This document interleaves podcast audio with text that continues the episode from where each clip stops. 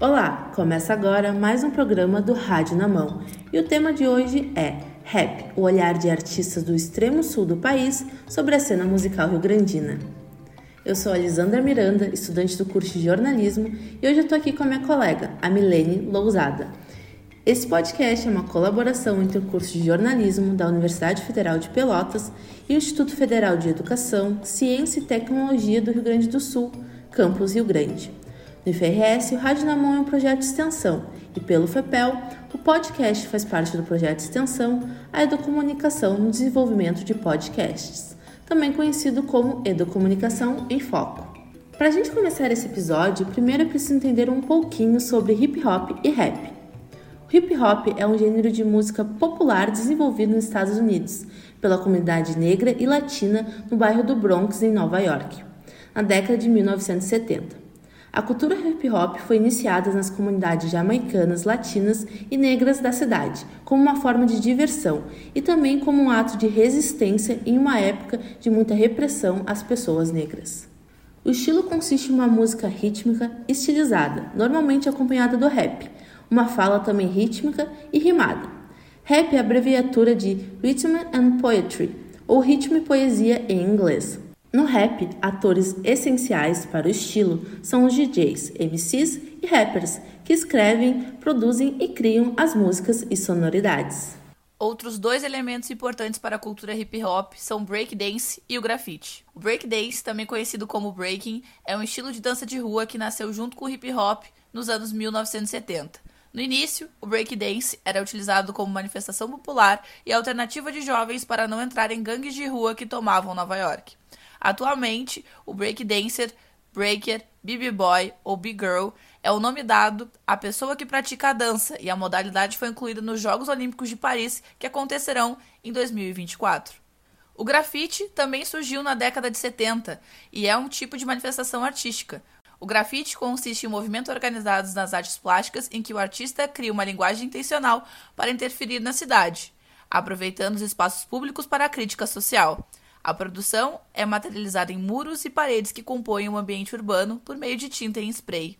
A cultura hip hop surgiu como uma alternativa à violência e às drogas, pois os jovens da época encontravam diversão e lazer nas ruas, onde eram organizadas festas com equipamentos e carros de som. E mesmo tendo nascido lá nos Estados Unidos, o hip hop e o rap chegaram no Brasil, principalmente em São Paulo, Porém, hoje em dia, o estilo musical encontrou seu espaço em todas as cidades, inclusive aqui no extremo sul do Rio Grande do Sul, em cidades como Rio Grande e Pelotas. Nomes como Mano Brown, Ed Rock, MV Bill, Negrali, Facção Central, Sabotagem, Emicida e tantos outros artistas constroem a história desse gênero no país, sendo referências para os que estão no começo e que curtem escutar e produzir rap.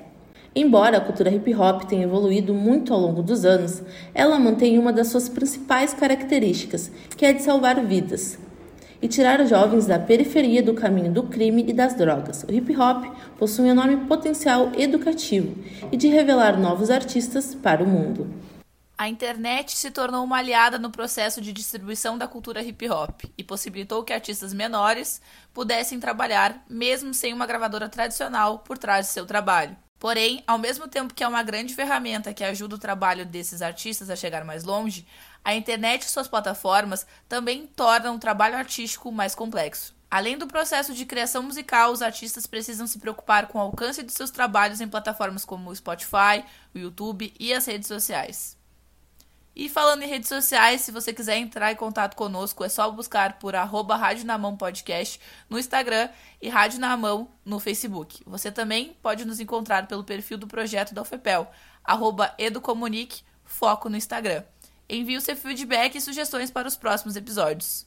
Bom, agora que já temos as informações básicas sobre o tema do nosso episódio, a gente vai para a segunda parte do episódio, com as locuções das nossas colegas Marina Duarte e Isadora Montanari. Para nos ajudar a debater sobre esse assunto, nós convidamos os artistas da cena local rio-grandina de hip hop, André de Zero, MC Prodígio, Matheus Perazzo e Mariana Duarte.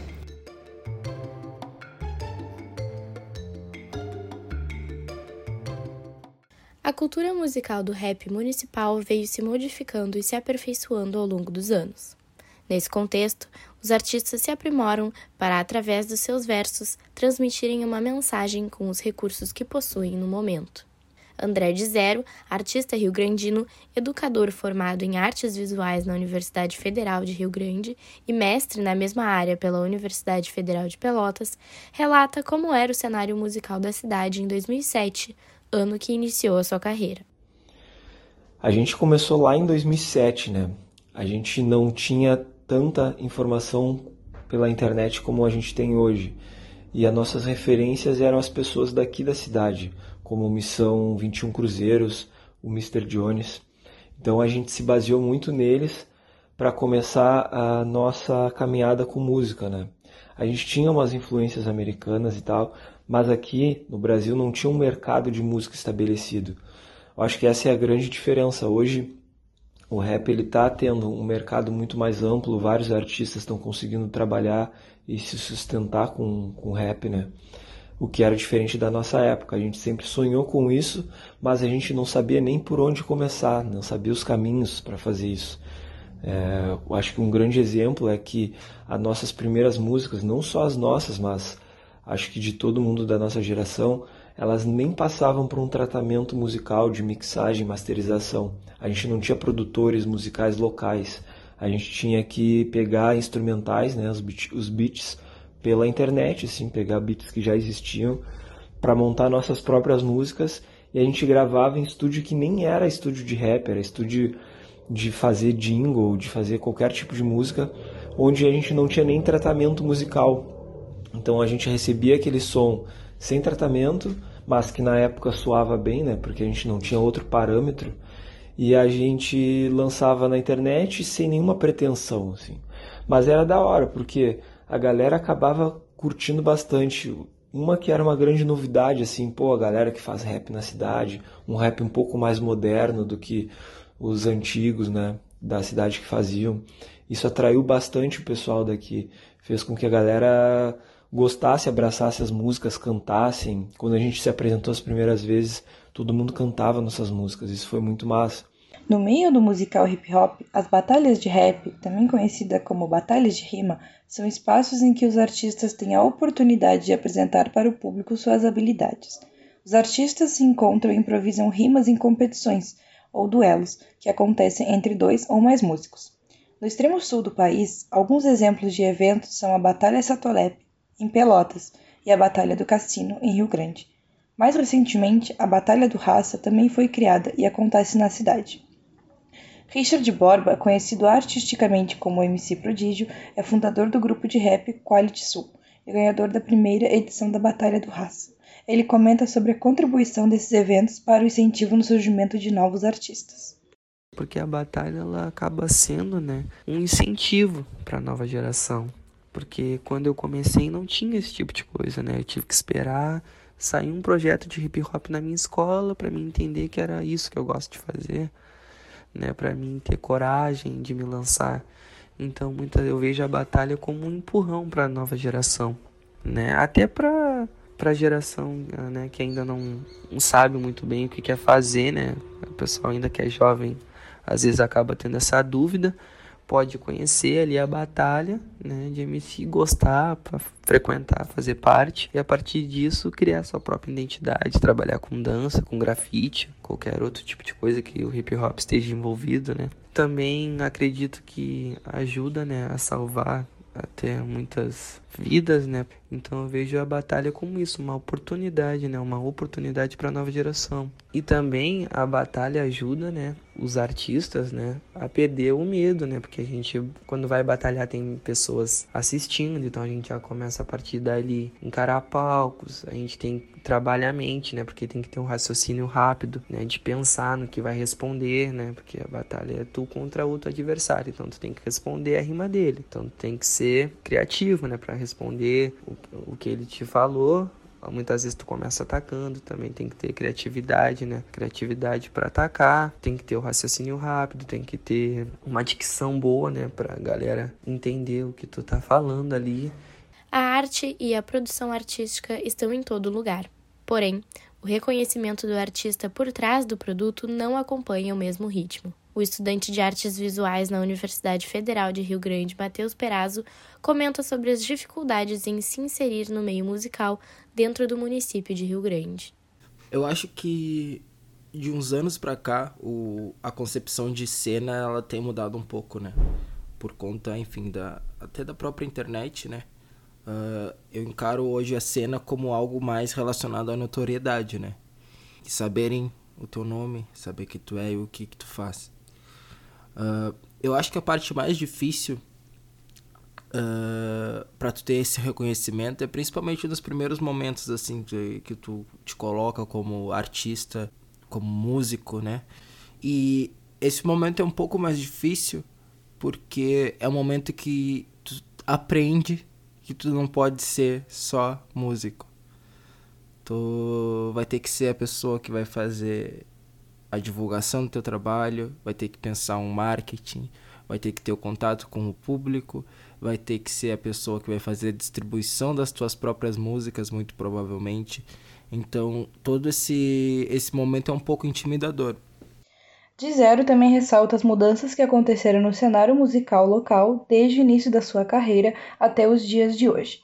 Atualmente, os artistas têm maior acesso a beatmakers, que constroem instrumentais com elementos percussivos a partir de uma melodia, que é parte específica da produção, além de produtores e o aperfeiçoamento desse estilo musical.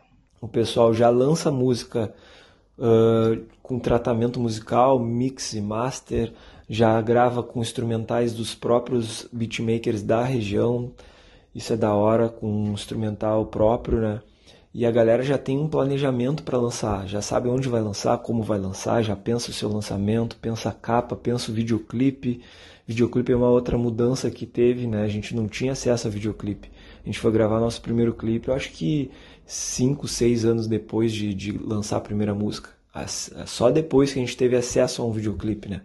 Hoje um artista praticamente não lança música sem videoclipe essa é a grande mudança, assim. Temos produtoras de videoclipe na cidade, especiais para rap, temos artistas que produzem beatmaker, temos uh, estúdios voltados para rap. Isso era uma coisa que não tinha na nossa época. E hoje em dia eu acho que tem um, um contra assim para a galera. Embora o pessoal já nasce num meio onde tem tudo pronto para lançar música profissionalmente da sua casa, a galera cai num, numa, numa velocidade muito grande de lançamentos, né? onde as pessoas não conseguem se conectar tanto com o artista quanto antes. Eu acho que muito pela uh, quantidade de lançamentos diários que tem, pela velocidade da internet, por tu, pelos ouvintes né, ter, ter muito acesso às coisas. É mais difícil se conectar ao ouvinte pela concorrência, por pela enxurrada de coisas que a gente vive, né, vê e assiste hoje em dia. E na nossa época a gente conseguia se conectar talvez de uma maneira mais formal, mais, eh, mais direta, assim. A gente conseguia se conectar um a um por uma conexão mais uh, corpo a corpo mesmo, face to face na rua e não tanto na internet.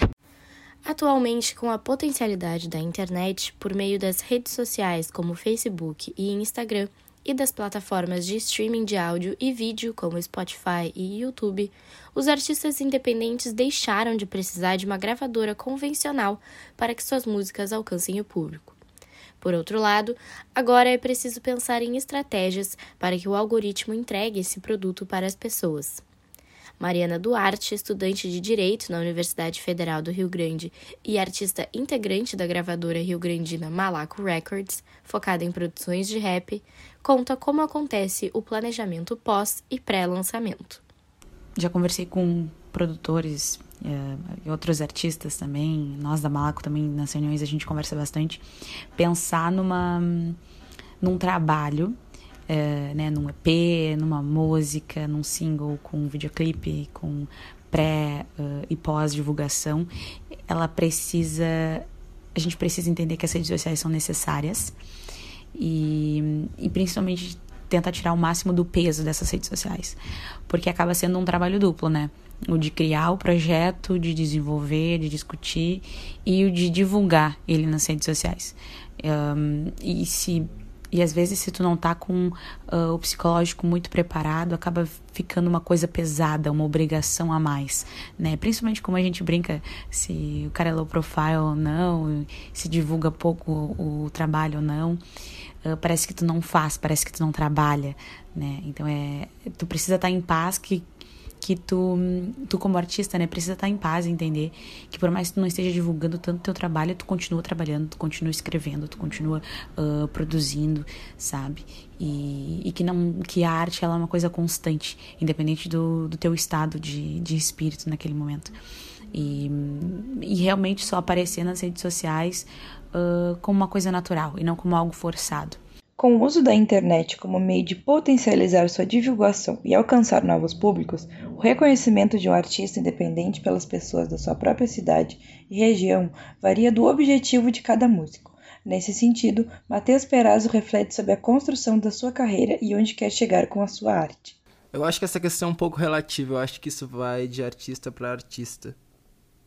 Uh, porque hoje a gente tem todo o advento da internet, né? E pode acontecer fenômenos de tipo uma pessoa de uma cidade criar uma, uma, uma base de fãs em outra cidade de outro estado que a pessoa nunca nunca foi, né? Mas pra mim, cara, ser ouvido na minha cidade é tipo é um objetivo, na verdade. Eu acho que as pessoas te reconhecerem na tua cidade é um fala um pouco sobre o meu próprio trabalho, sabe? Que eu não consigo desvincular uh, o meu trabalho com com a minha cidade, sabe? Acho que hoje, pelo menos, uh, muita coisa que eu, que eu coloco na minha música tem a ver, assim, com a minha cidade. E eu acho que, pra mim, né, como, como artista, ser ouvido na minha cidade é, é um objetivo, assim. Mas eu não acho que isso seja uma coisa essencial isso falando mais de forma ampla. Eu não acho que todo artista deve mirar ser reconhecido na sua cidade. Eu acho que, tipo, isso vai, vai de cada um, é o objetivo pessoal de cada um. A rotina musical faz parte da vida de cada um que trilha o caminho da produção artística. Porém, em meio às suas criações, existem também as atividades do dia a dia, como trabalho e estudo, e os artistas independentes precisam lidar com essas duas realidades. Mariana e Matheus, como estudantes e músicos, analisam suas experiências em conciliar suas rotinas duplas. Eu faço faculdade, eu trabalho, um, e acredito que todo artista independente, né, em qualquer lugar, ele precisa trabalhar, ele precisa ter uma outra vida para poder realmente investir no seu próprio sonho. E que delícia, né? Seria se a gente conseguisse simplesmente uh, trabalhar e viver de música. Uh, acho que esse é o, é o foco de qualquer artista, qualquer pessoa que é apaixonada por arte, é apaixonada por música, mas que até aquele momento ali a gente precisa realmente fazer um sacrifício, que é acordar cedo e viver como um proletariado normal, né? Trabalhar de segunda a sexta, de segunda a sábado, ou até de domingo a domingo, né? Um, e é uma coisa que eu, eu acho que é, é, gratificante porque a gente acaba entendendo né, o que, que vale a pena e o que, que não vale nessa caminhada. E, e que dá, acaba abrindo nossos horizontes também, né? Uh, chega certos momentos assim que a deadline do, do projeto está chegando, precisa começar a divulgação, tu precisa te, te virar em, em seis, em oito para conseguir fazer as coisas, e é lugar de clipe, e é investimento, um, gravação, mix e master quando vai ficar pronta. Então, uh, e eu principalmente gosto de encabeçar bastante todos os meus projetos. Uh, fica, acaba ficando um pouco mais um, cansativo. Mas eu acho que entender também os limites das pessoas que estão do teu lado e em quem tu confia uh, para conseguir uhum. realmente tu conseguir terceirizar certas atividades é muito importante, muito importante mesmo.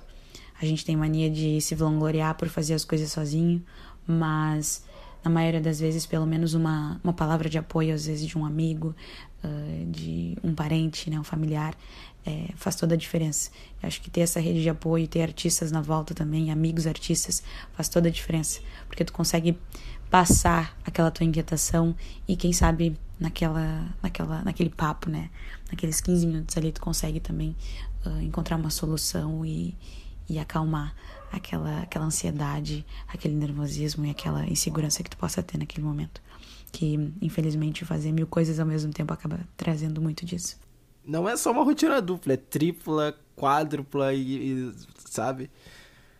Cara, é difícil. É difícil porque eu acho que o processo artístico é uma coisa muito complexa e é uma coisa que principalmente tem que estar em constante desenvolvimento. É uma prática, eu encaro eu encaro a arte como uma prática, assim como ir na academia, sabe? Se tu não for manter uma rotina de treino, tu não vai atingir um resultado.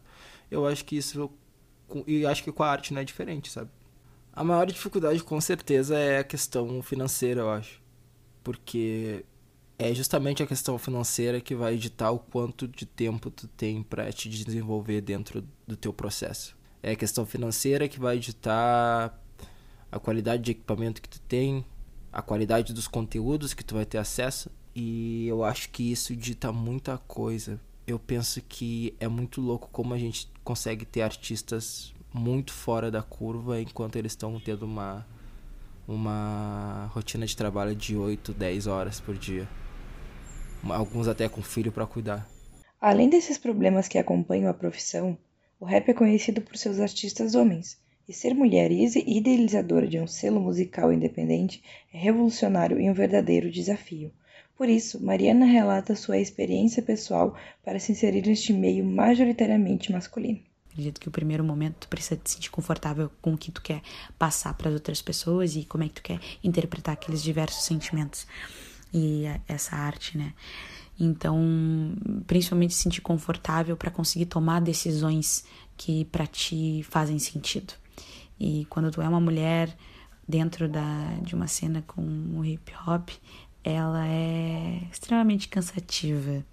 Pelo, acredito que em qualquer espaço que uma mulher acaba se colocando como protagonista, né, fica extremamente cansativo pela, pelo fato de tu ter que reforçar as tuas opiniões, as tuas atitudes e ter que parecer que tem que provar para os teus outros colegas homens se tu merece ou não aquele espaço. Uh, mas eu acho que, de princípio, é entender um, aonde tu te coloca dentro da música, é tratar aquele trabalho com uma seriedade imensa independente do retorno, isso é uma coisa que eu deixo muito todo mundo muito ciente em relação ao Malaco, é que a gente pode um, investir duas vezes dentro de um projeto um, e na hora de colocar esse projeto cantar ao vivo a gente acabar não tendo o mesmo retorno né, do, dos contratantes em, em relação a cachê. Uh, mas com certeza o reconhecimento né, das pessoas na volta ele é muito grande, então acaba acaba suprindo um pouco dessa necessidade. Mas como a gente sabe que, infelizmente, a gente não paga a conta com amor e, e, palmas, né? A gente precisa correr um pouquinho mais na frente. E, e se colocar, assim, como mulher e, e trabalhar sério. Um, tratar aquele trabalho como se fosse o último, como se fosse o primeiro, como sabe, e, e dar significado para toda vez que tu for colocar uma música, colocar um, um conteúdo na internet, sabe? E, e, pensar sério naquilo ali. Eu acho que, hum, por mais que seja difícil, acaba sendo. Quando tu trata as coisas com um pouco mais de seriedade, fica tranquilo contigo mesmo, acaba sendo um pouco mais fácil também de levar. E eu agradeço muito por ter uh, uma rede de apoio bem grande e, e que tá ali para mim, para tudo, independente, né? Então, acredito que é, que é mais ou menos assim, e eu sempre digo o quão importante ter essa rede de apoio é.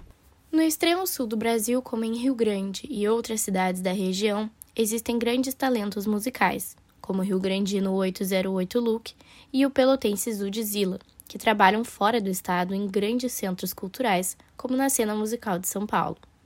Porém, esses são dois exemplos em meio a tantos outros artistas.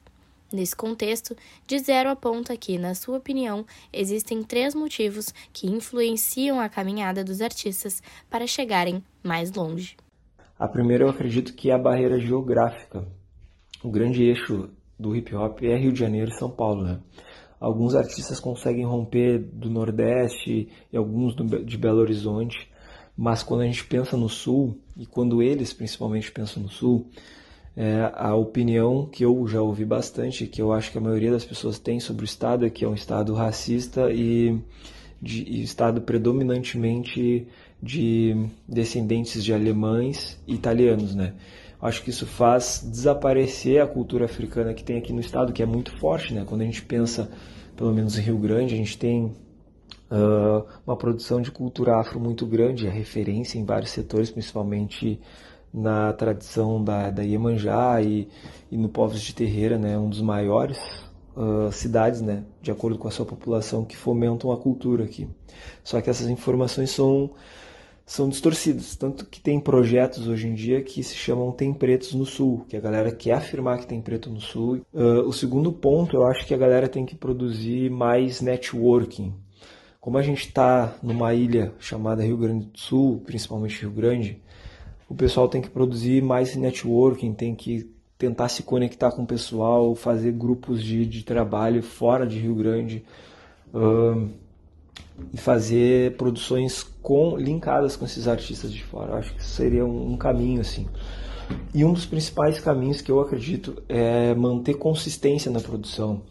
A galera aqui produz muito, mas com bastante intervalos. Eu acho que isso é um problema.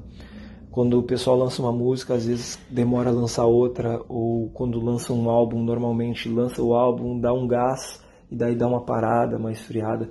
Porque, claro, eu entendo, é difícil de manter uma produção aqui, a galera acaba não tendo tanto reconhecimento para poder tocar nas casas de show daqui da, da região. Faria toda a diferença, porque o artista ele investe na música, só que depois ele não consegue fazer apresentações onde ele consiga retorno né, dessa grana para poder investir novamente em música. Então o pessoal investe na música, não vem o retorno, a galera fica sem grana, para um pouco no tempo, aí tem que juntar dinheiro para produzir de novo, então dá uma janela muito grande de, de espera. E eu acho que o artista ele tem que manter uma consistência muito forte para poder elevar seu trabalho e poder ter um, um pouco mais de reconhecimento. Então, acho que são pelo menos essas três hipóteses que eu tenho, que não são verdades absolutas, mas eu acho que são coisas que eu acredito que fazem, fazem parte desse conjunto.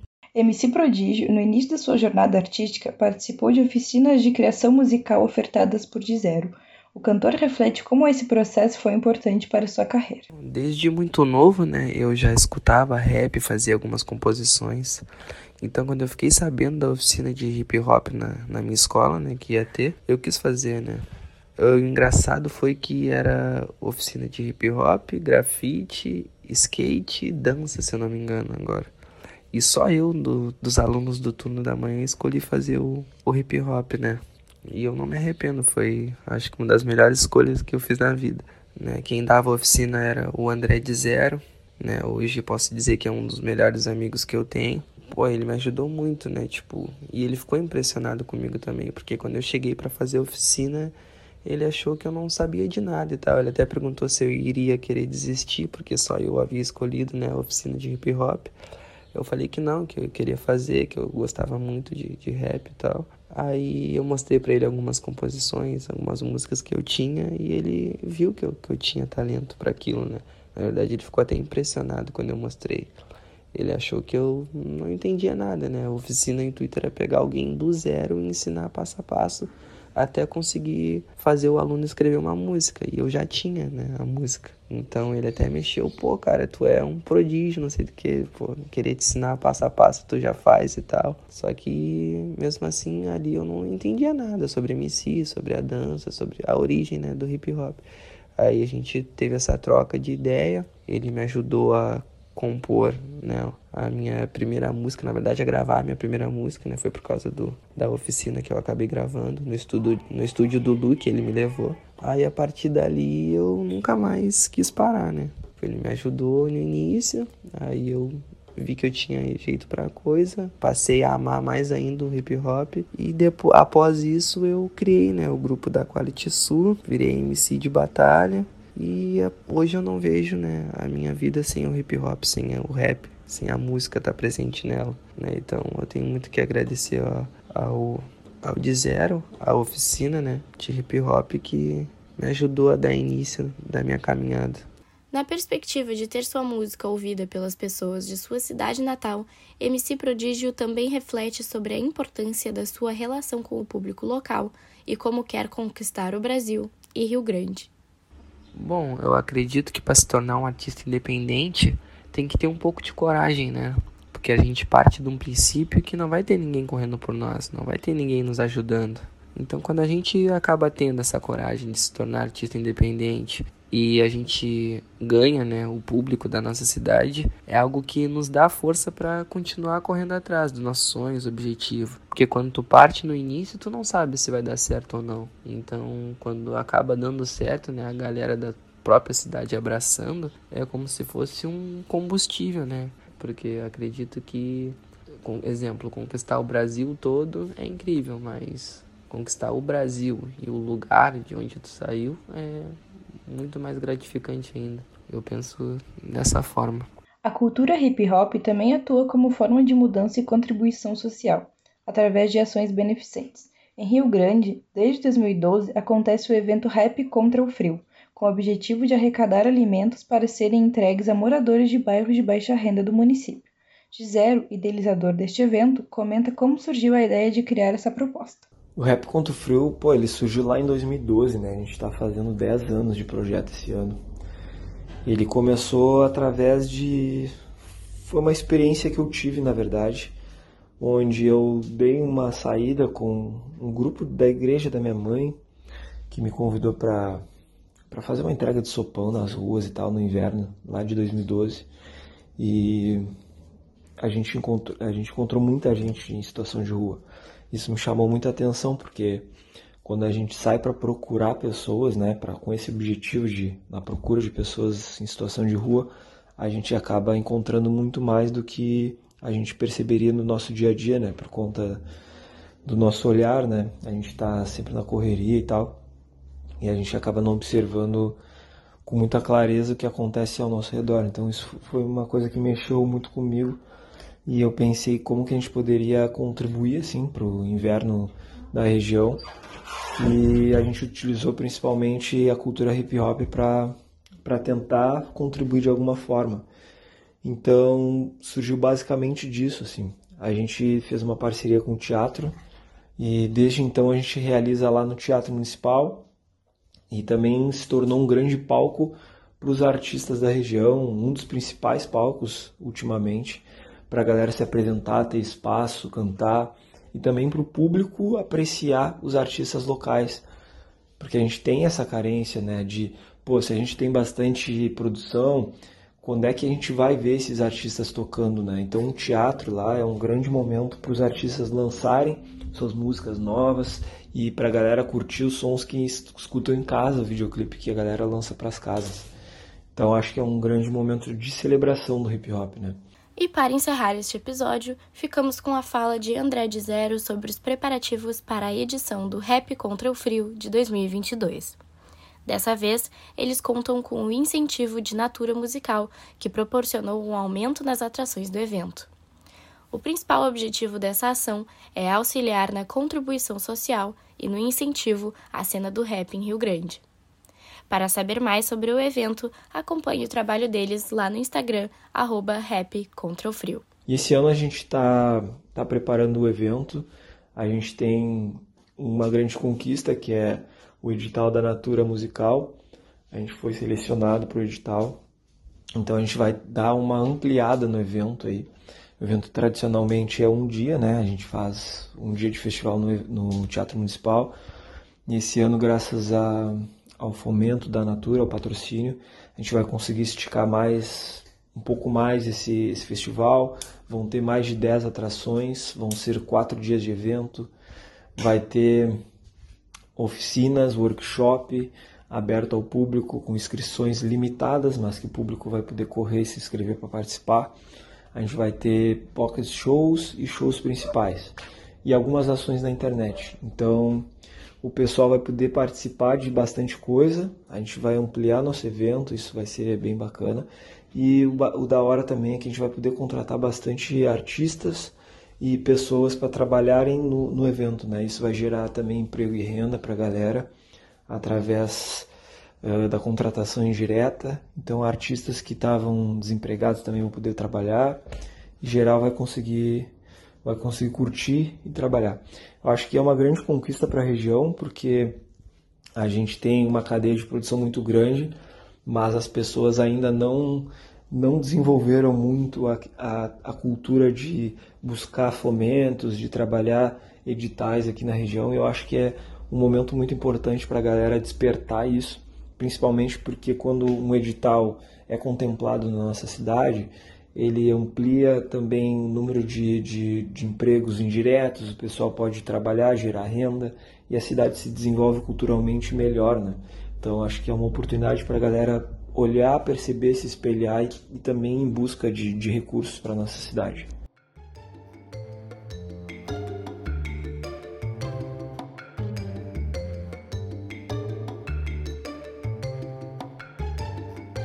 O programa de hoje vai chegando ao fim e eu gostaria de agradecer a todos os entrevistados que participaram.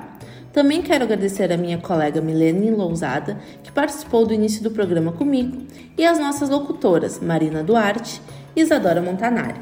Rádio na Mão é uma produção do curso de jornalismo da Universidade Federal de Pelotas e do Instituto Federal de Educação, Ciência e Tecnologia do Rio Grande do Sul, campus Rio Grande. O programa de hoje tem a produção de Andréa Cardoso, Brenda Pacheco, Isadora Montanari, Lisandra Miranda, Marina Duarte e Milene Lousada. Tem edição de Andréa Cardoso e coordenação das professoras da UFEPEL, Marisley Ribeiro e Michele Negrini, e da professora Raquel Ferreira, do IFRS Campus Rio Grande. A gente fica por aqui, até o próximo episódio.